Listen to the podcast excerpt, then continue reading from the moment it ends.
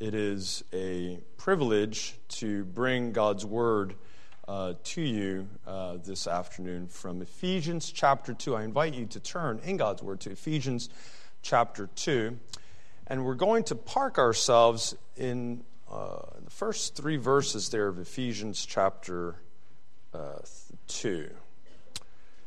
Just a quick summation, children, if you're looking at the bulletin insert from yesterday, and there are a few copies still uh, out in the back and uh, on the on the table there.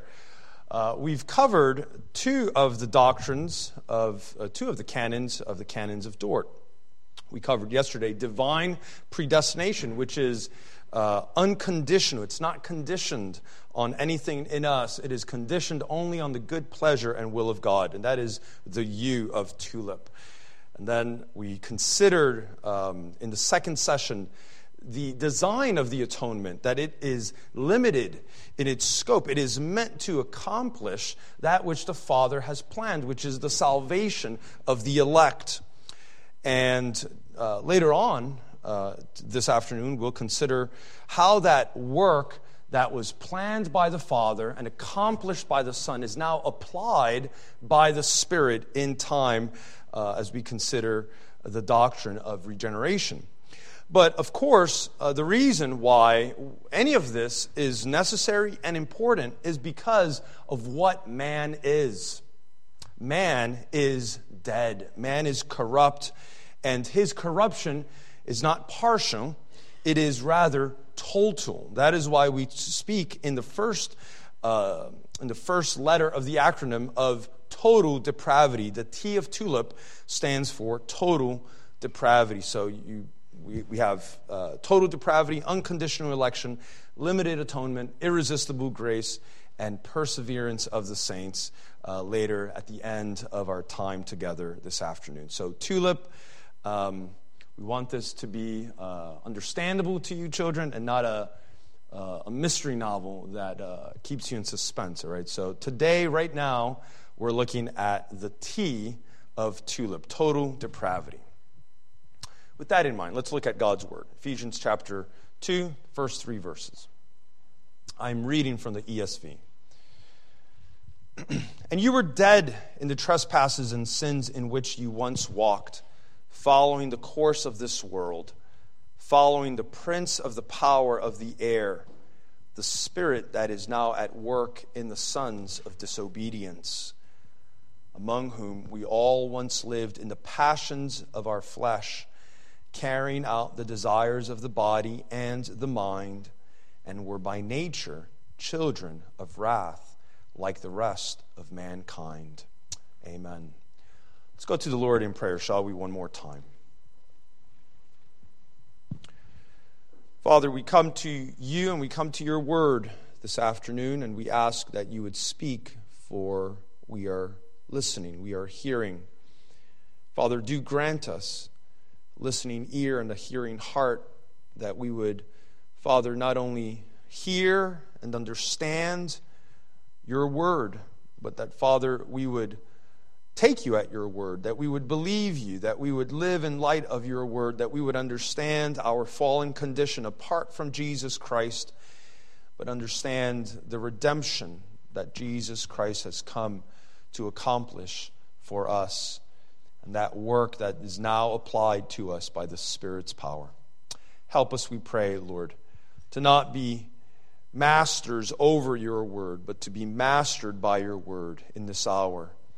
Grant us humility and grant us a song of praise to always worship you, the God of our salvation, knowing that you have had grace and mercy and compassion upon us miserable and dead sinners. And all of this for your glory and honor, we pray.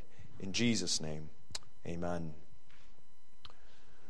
I want to consider these brief verses with you this afternoon. And I want to take these verses in turn and, and really do uh, consider not just the verses, but the words that Paul here writes. Paul has a very uh, characteristic trait, which he packs uh, a lot in a few verses. And so, what we want to do is kind of like an accordion, just uh, expand and stretch out what Paul is saying here and to consider each phrase in turn. Paul begins here in many translations with the condition of man. The summary of man is that man is dead. Man is dead. Now, there are many images we can gather from Scripture, there are many motifs that uh, describe man. Man, of course, apart from Christ, is blind. Man is lame. Man is deaf. Man is sick. And yet, the one summation of, of all of those descriptors is that man is dead. It's death. Uh, who more than a corpse, a dead man, is blind, is deaf, is lame, is sick? Man is dead. Paul tells us this is what we were, this is what you were. Ephesian Christians. We were unresponsive to God. We were unresponsive to the things of God. Just like a corpse would have been unresponsive to Paul's preaching. Man is dead. Man is dead, however, in his sins and trespasses. Man's present death is a result of original sin, a departing from God's law. That's what sin is. That's what trespass is. That's how we are to understand these words as, a, as, as words that describe our relationship to God's law. And this really is Adam's gift to mankind. Each of us receives a gift from our father, Adam. We are born sinners. We are inclined to evil from conception on we not only fail to keep God's standard and fall short of it, we're dead in our sins, but we trespass God's law. We transgress God's law. We openly violate it. We have a transgressive nature that seeks to do what is wrong, that seeks to push the envelope always. This is not how God, however, made man. The Heidelberg Catechism uh, tells us, and the canons of Dort, excuse me, tell us in section 1 of the third and fourth heads of doctrine. If you have your copy of the canons with you, we read about how God made man. Page 106 in the back of the Psalter, we're told that man was originally created, formed after the image of God. His understanding was adorned with a true and saving knowledge of his Creator and of spiritual things. His heart and will were upright, all his affections pure, and the whole man was holy but revolting from God by the instigation of the devil and abusing the freedom of his own will, he forfeited these excellent gifts. And we'll pause there for now. Notice that the canons are very clear, as scripture is very clear, that the fault in our corruption, the, the fault of our depravity, does not lie with God, it lies with us. God didn't create us corrupt God didn't create us predisposed to what is evil. God created us good. He created us with a true knowledge of who He is, with righteousness, with holiness, as Ephesians and Colossians tell us. He created us with a, a desire to serve God, with a will, a disposition to do what is right, to do what is honorable, to, to do that which is altogether lovely and honoring to God, our Creator. In all of our emotions, we were pure. The whole man, we're told by Canons of Dort 341, the whole man was holy. Man was made to know God, his creator, to serve God, his creator, and to love God forever. And yet, that's not the world we find the world we find is a world of great fallenness, beginning in Genesis 3 and down throughout history, throughout all the generations. The fall has rendered us lawless and dead. We are dead on arrival, DOA. We are dead and we love sin because of our death and our deadness. And so we, we sink further into our own death. That's what Paul is getting at in verse 2. Not only were you dead in the trespasses and sins, these were trespasses and sins in which you once walked. Man's deadness is not a one time event. Walking here as in all of Scripture, is a synonym for living. Man without Christ is the walking dead. He lives in active rebellion against God. It's not a one time punctiliar point in time in the past. No, actively now, man rebels against God. He has no desire for God, but only a desire for evil. He is unable to turn to God. That's what we find continuing on in the Heidelberg Catechism. Uh, Heidelberg 3 4, I'm sorry, Canons of Dort 3 4. I have Heidelberg here for some reason. Canons um, 3 4, Article 3, Section 3. Therefore, all men are conceived in sin and by nature children of wrath, incapable of saving good, prone to evil, dead in sin, and in bondage thereto, and without the regenerating grace of the Holy Spirit they are neither able nor willing to turn to God to reform the depravity of their nature or to dispose themselves to reformation.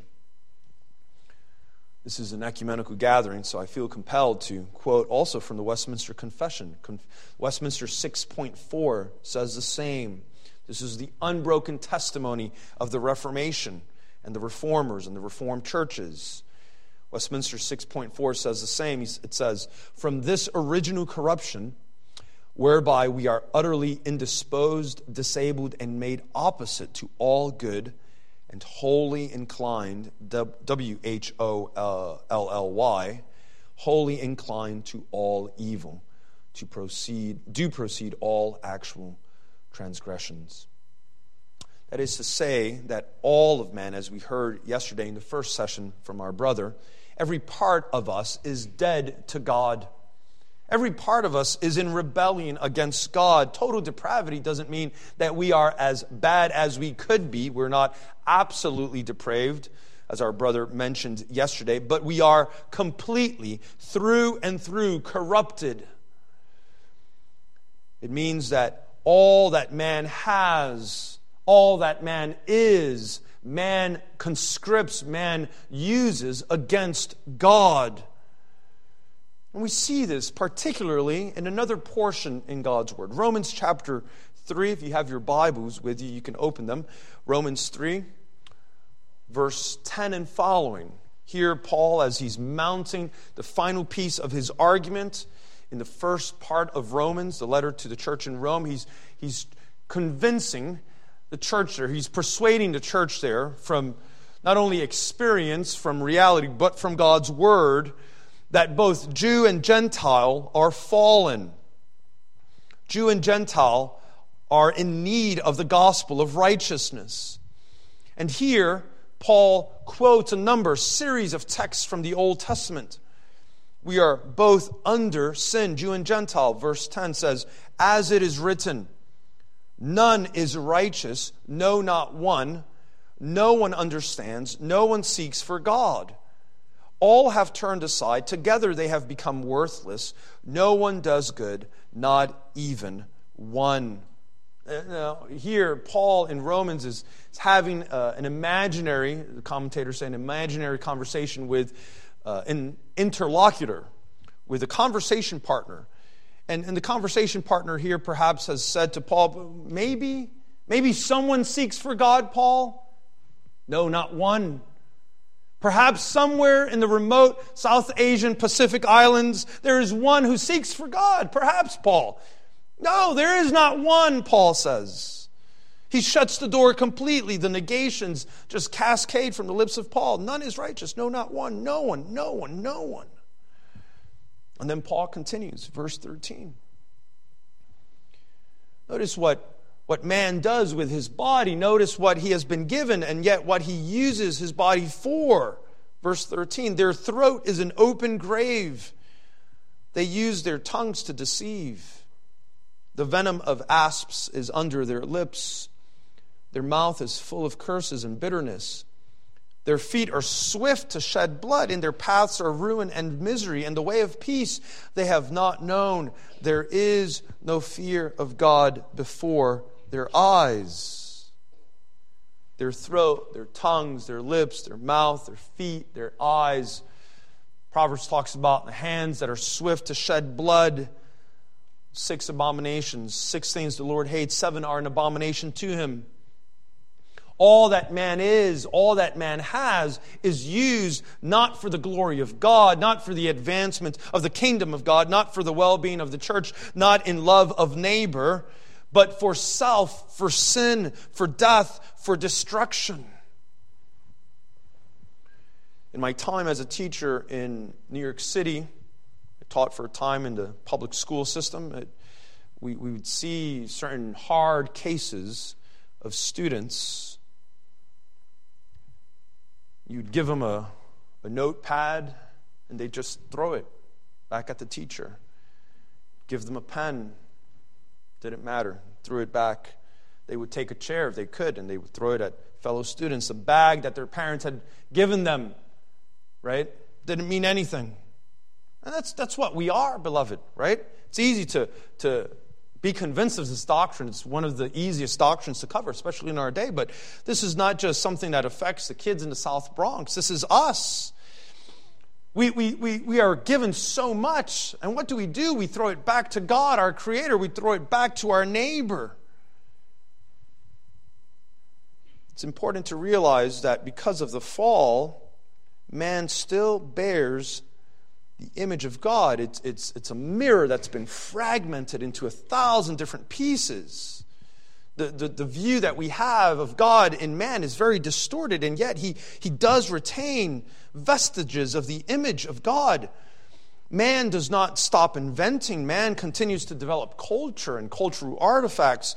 Man continues to be endowed by his Creator with intelligence, with mental faculties, with, with the ability of articulation. But that's not the issue. The issue is that because of man's fundamental rebellion against God, he uses all of those things against God. There are very smart people, beloved, smarter than you and I. IQs through the roof who hate God.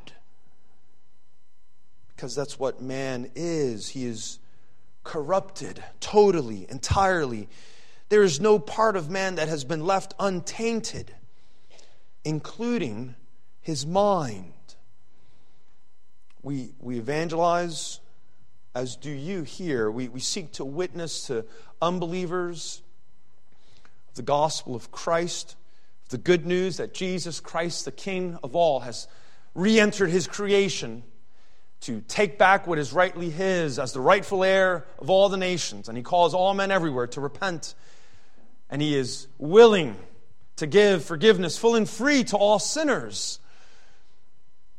But we must always remember, beloved, that Christianity is reasonable. There, there are a thousand and one reasons for the faith. The whole world is a, is a billboard for the glory of God. It shouts forth the glory of God and His wisdom and His design and His, His beauty. And yet, we must never make the mistake of thinking that we can have a kind of bare appeal to the mind of man. Because man is corrupt even in his mind. The canons of Dort, 3 4, section 2, tell us this.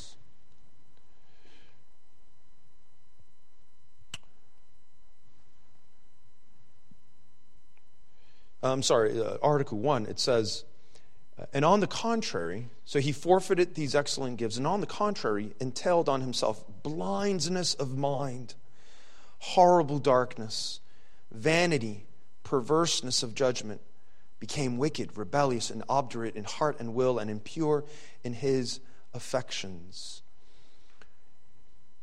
He has a blindness of mind, a blindness of mind. In other translations of the canons, it says, blindness, terrible darkness, futility, and distortion of judgment in his mind.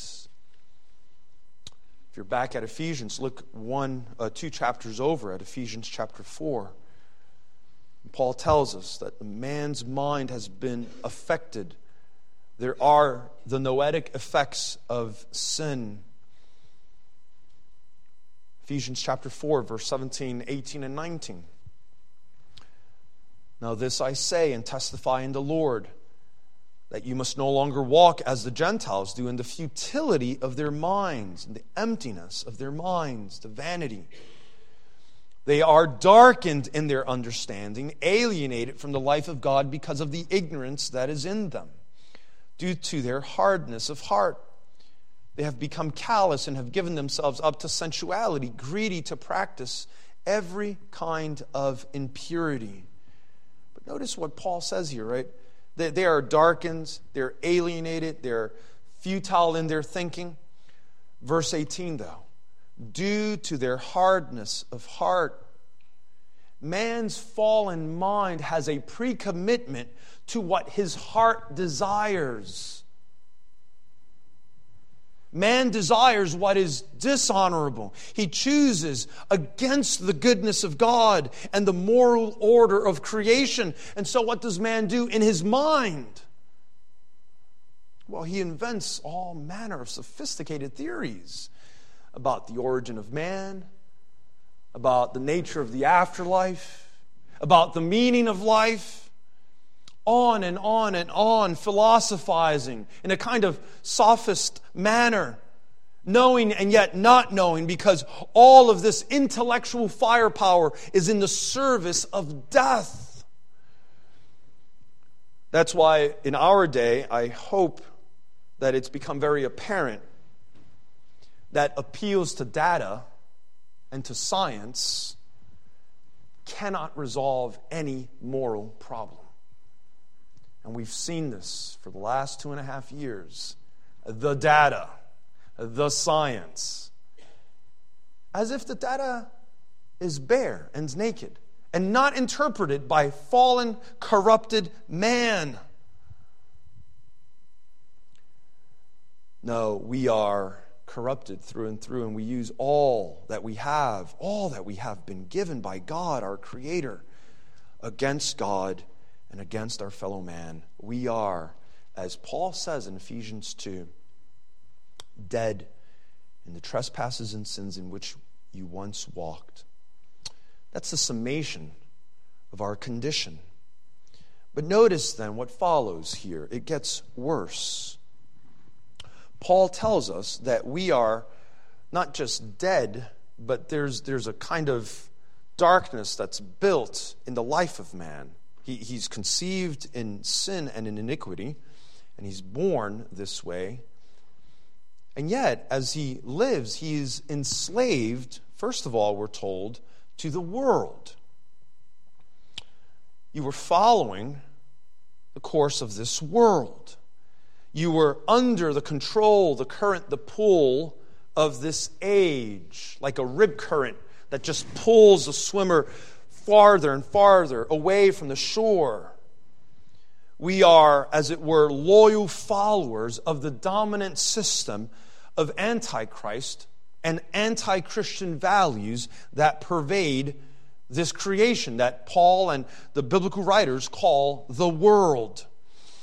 We are committed, apart from Jesus Christ, to the sinful project that has occurred since the fall to try to live apart from God but to live against God. And we do so together. Sin is not just a, an, a privatized individual matter. Sin here is a community project, Paul is telling us. Dead people patting each other on the back against God. This is Babel redux. We build monuments into the heavens to, to try to reach God, to try to usurp His divinity, to make a name for ourselves, to save ourselves. And all of this we, we congratulate ourselves over as a testament to the profundity of our ingenuity and our creativity and our strength and hope and the human spirit and all the, the other hallmark words that can be used what does God tell us is truly happening? Romans 1:32. though they know God's righteous decree that those who practice such things deserve to die, they not only do them, but give approval to those who practice them. We, we are so delusional. We are so self deceived. We are so blinded. God tells us that we know we know we deserve to die because of our sin, because of the abominable things we choose to do. And yet, not only do we do them, but we give hearty approval to others who practice those things. We give each other Academy Awards and Presidential Medals of Freedom, and, and we love ourselves. We love each other because we're convincing ourselves that it's okay, that it's all right. Man in his sin, you see, is caught up in any and every ideology of the world, just following the course, the rip current of the world.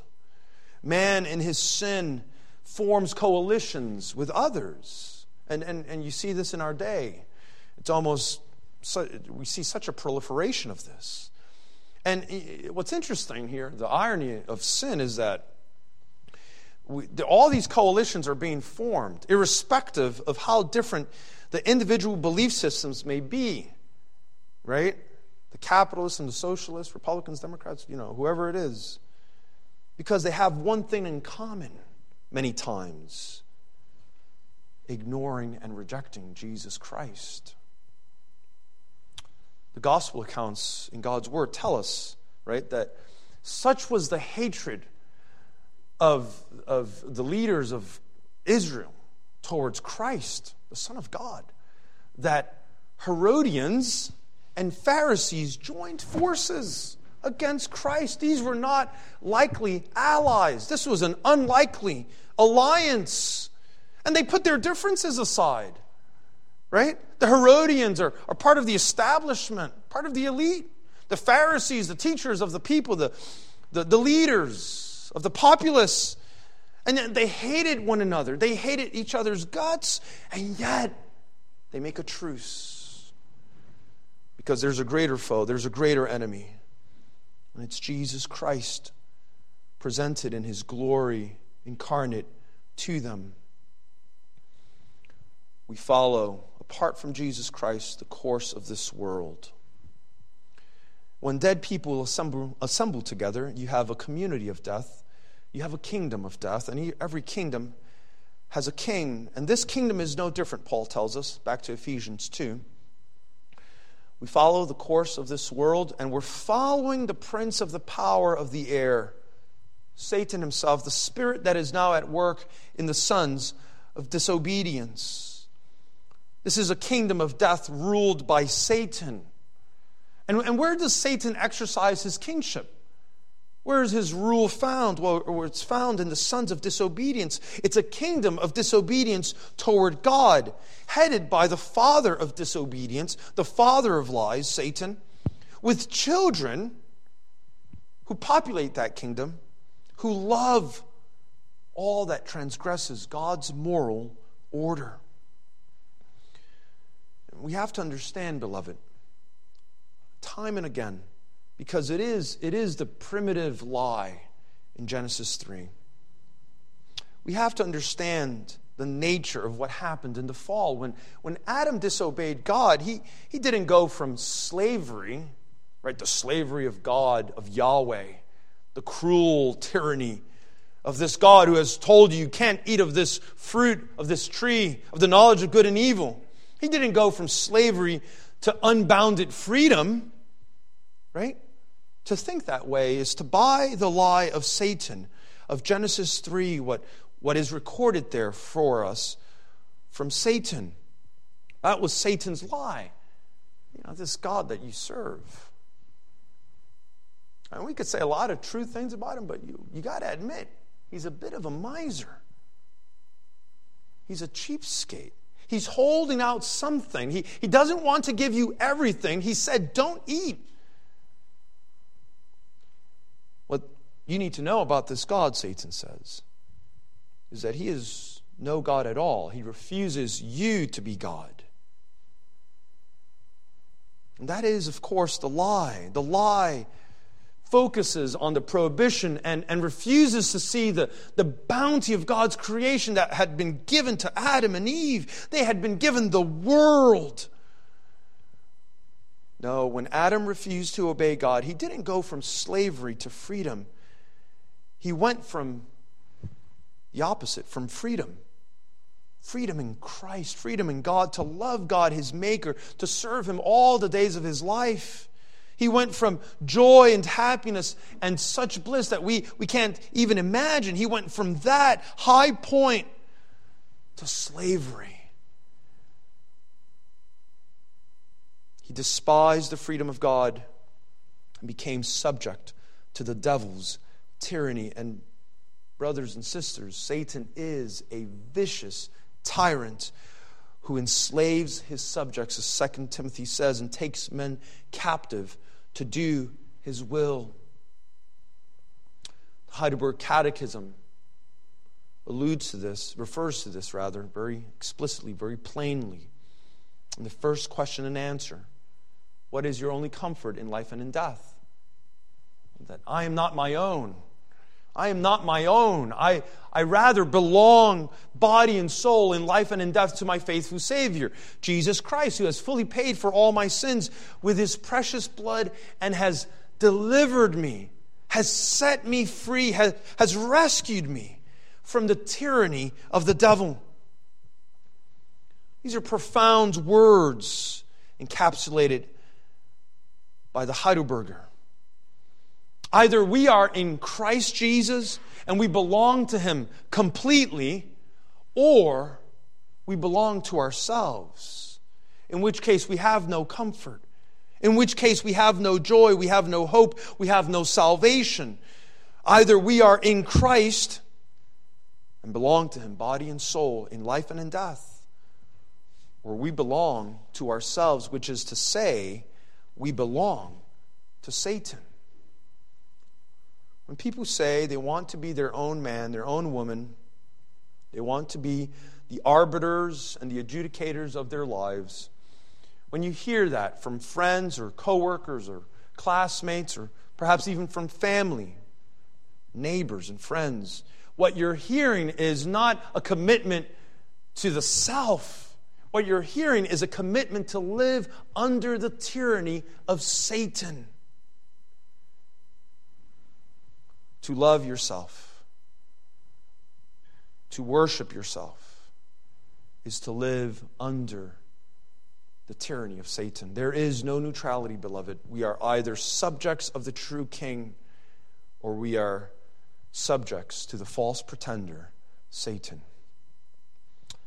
Paul continues in verse 3 Not only are we enslaved to the world and to the devil, here he completes the triad of slavery we are enslaved to our own nature.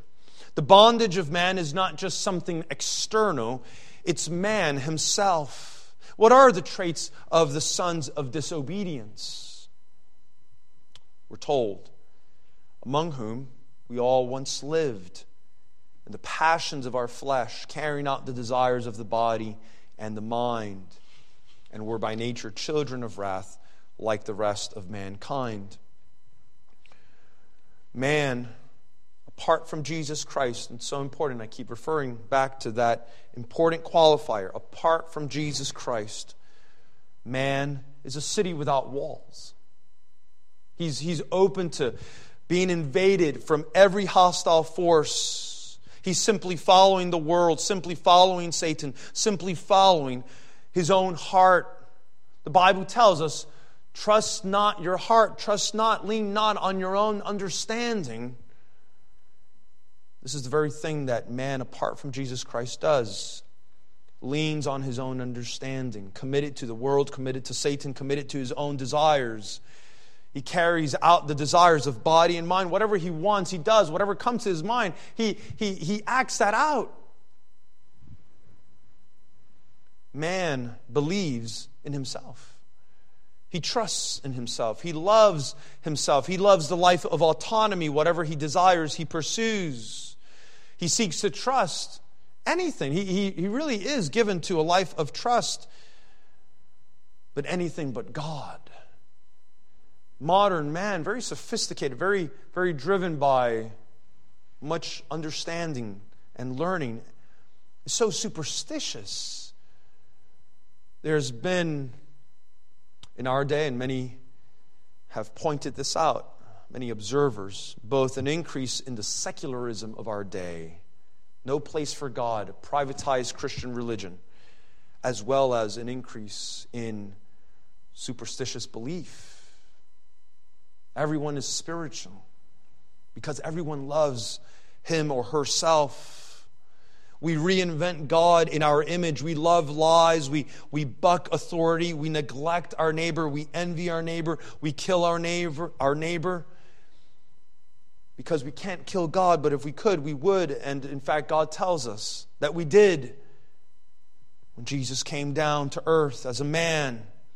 And all the while, as man hugs himself and loves himself and worships himself, he becomes more chained to himself and man does this because, as Paul says in verse 3, he is by nature a child of wrath. This cancer is in us by nature. We, we can't take it out. We're, we're children of wrath. We deserve God's punishment. We're not born inheriting God's goodness. We are born as heirs, but heirs of God's, of God's just anger and judgment. And this is what is perhaps important to note of the phrase Christianity is not a religion, it's a relationship. There's, of course, something very true there that we are called as believers, as followers of Jesus Christ, to have a personal relationship with our Lord to know the Lord, to serve the Lord, not just to know about Him, not just to love things about Him, to have notions in our head about Christ, but to truly love the Lord. And yet, isn't it not true as well that everyone is in a relationship with God? You are either an adopted son through Jesus Christ or a child of wrath upon whom the wrath of God abides. Everyone is related to God in one of two ways. It's either a relationship characterized by His grace and favor, or a relationship characterized by His wrath and condemnation because of our sin and our corruption. So, what you see here, beloved, is not man free able to use his free will, able to choose from a neutral standpoint whether to serve God or whether to hate God. No. Nothing of the sort. Man is not free. Man has no free will. Man, rather, has a hook in his nose and he follows his masters the world, Satan, and himself. He has a will, but not free. He has a will that needs to be freed only by the grace of God. Paul concludes verse 3 by saying, We were by nature children of wrath like the rest of mankind.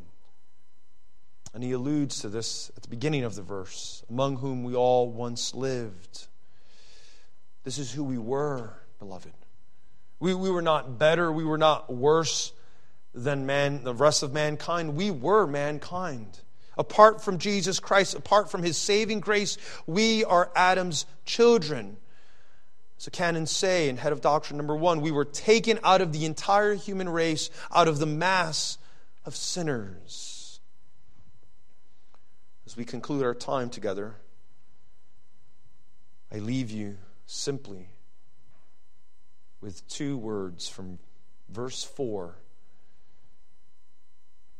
what is the hope that we have if this is what man is, if this is his situation, if this is his dire need, if, if this is the urgency and the desperation that he confronts because he is dead in his sins and trespasses, then, then what is the hope? What salvation do we have? Verse 4 But God. But God. Martyn Lloyd-Jones preached an entire sermon on those two words. He says that this phrase, but God, encapsulates the gospel. We are following the course of the world, of Satan, and of the flesh, but God. We are dead on our way to greater death, an eternal death, but God. We are without hope. We are without God in the world, but God. Corrupted by our sin, condemned by God. And yet, God, who is rich in mercy, who loved us with such great love, he made us alive together with Christ. Those whom the Father loved in eternity past are those for whom the Son accomplishes salvation in his death in history, and are those to whom the Spirit applies the work of Christ in time. But God, He is our hope, and He alone is our salvation. And we know that because we, we know something of what we are apart from Him. And that's of the many lessons we can take away from our time together in God's Word. This is perhaps the most important. We'll never, we'll never understand, beloved, the full greatness of God's saving work for us until we begin to see what man's problem really is. If man's problem is skin deep, then a skin deep, a superficial band aid solution is going to help. But what if man suffers from something worse? Right? Oftentimes, you know, we hear in our day, you know, the problem in our day is we don't have enough money going to the schools, right? We need better education, better schools. We need better neighborhoods, more law enforcement. We need more civic involvement. No.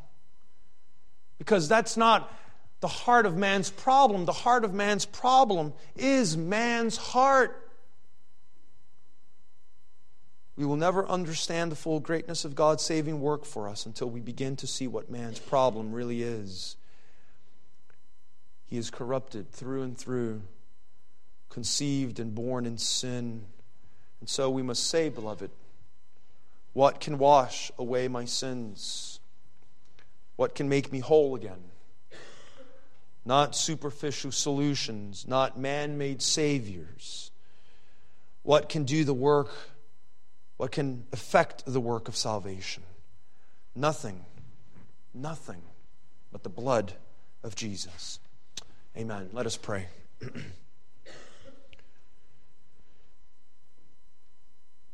Our Father and our God, we do ask and pray that you would humble us, Father, to know your glory and your holiness. Father, to know our own condition.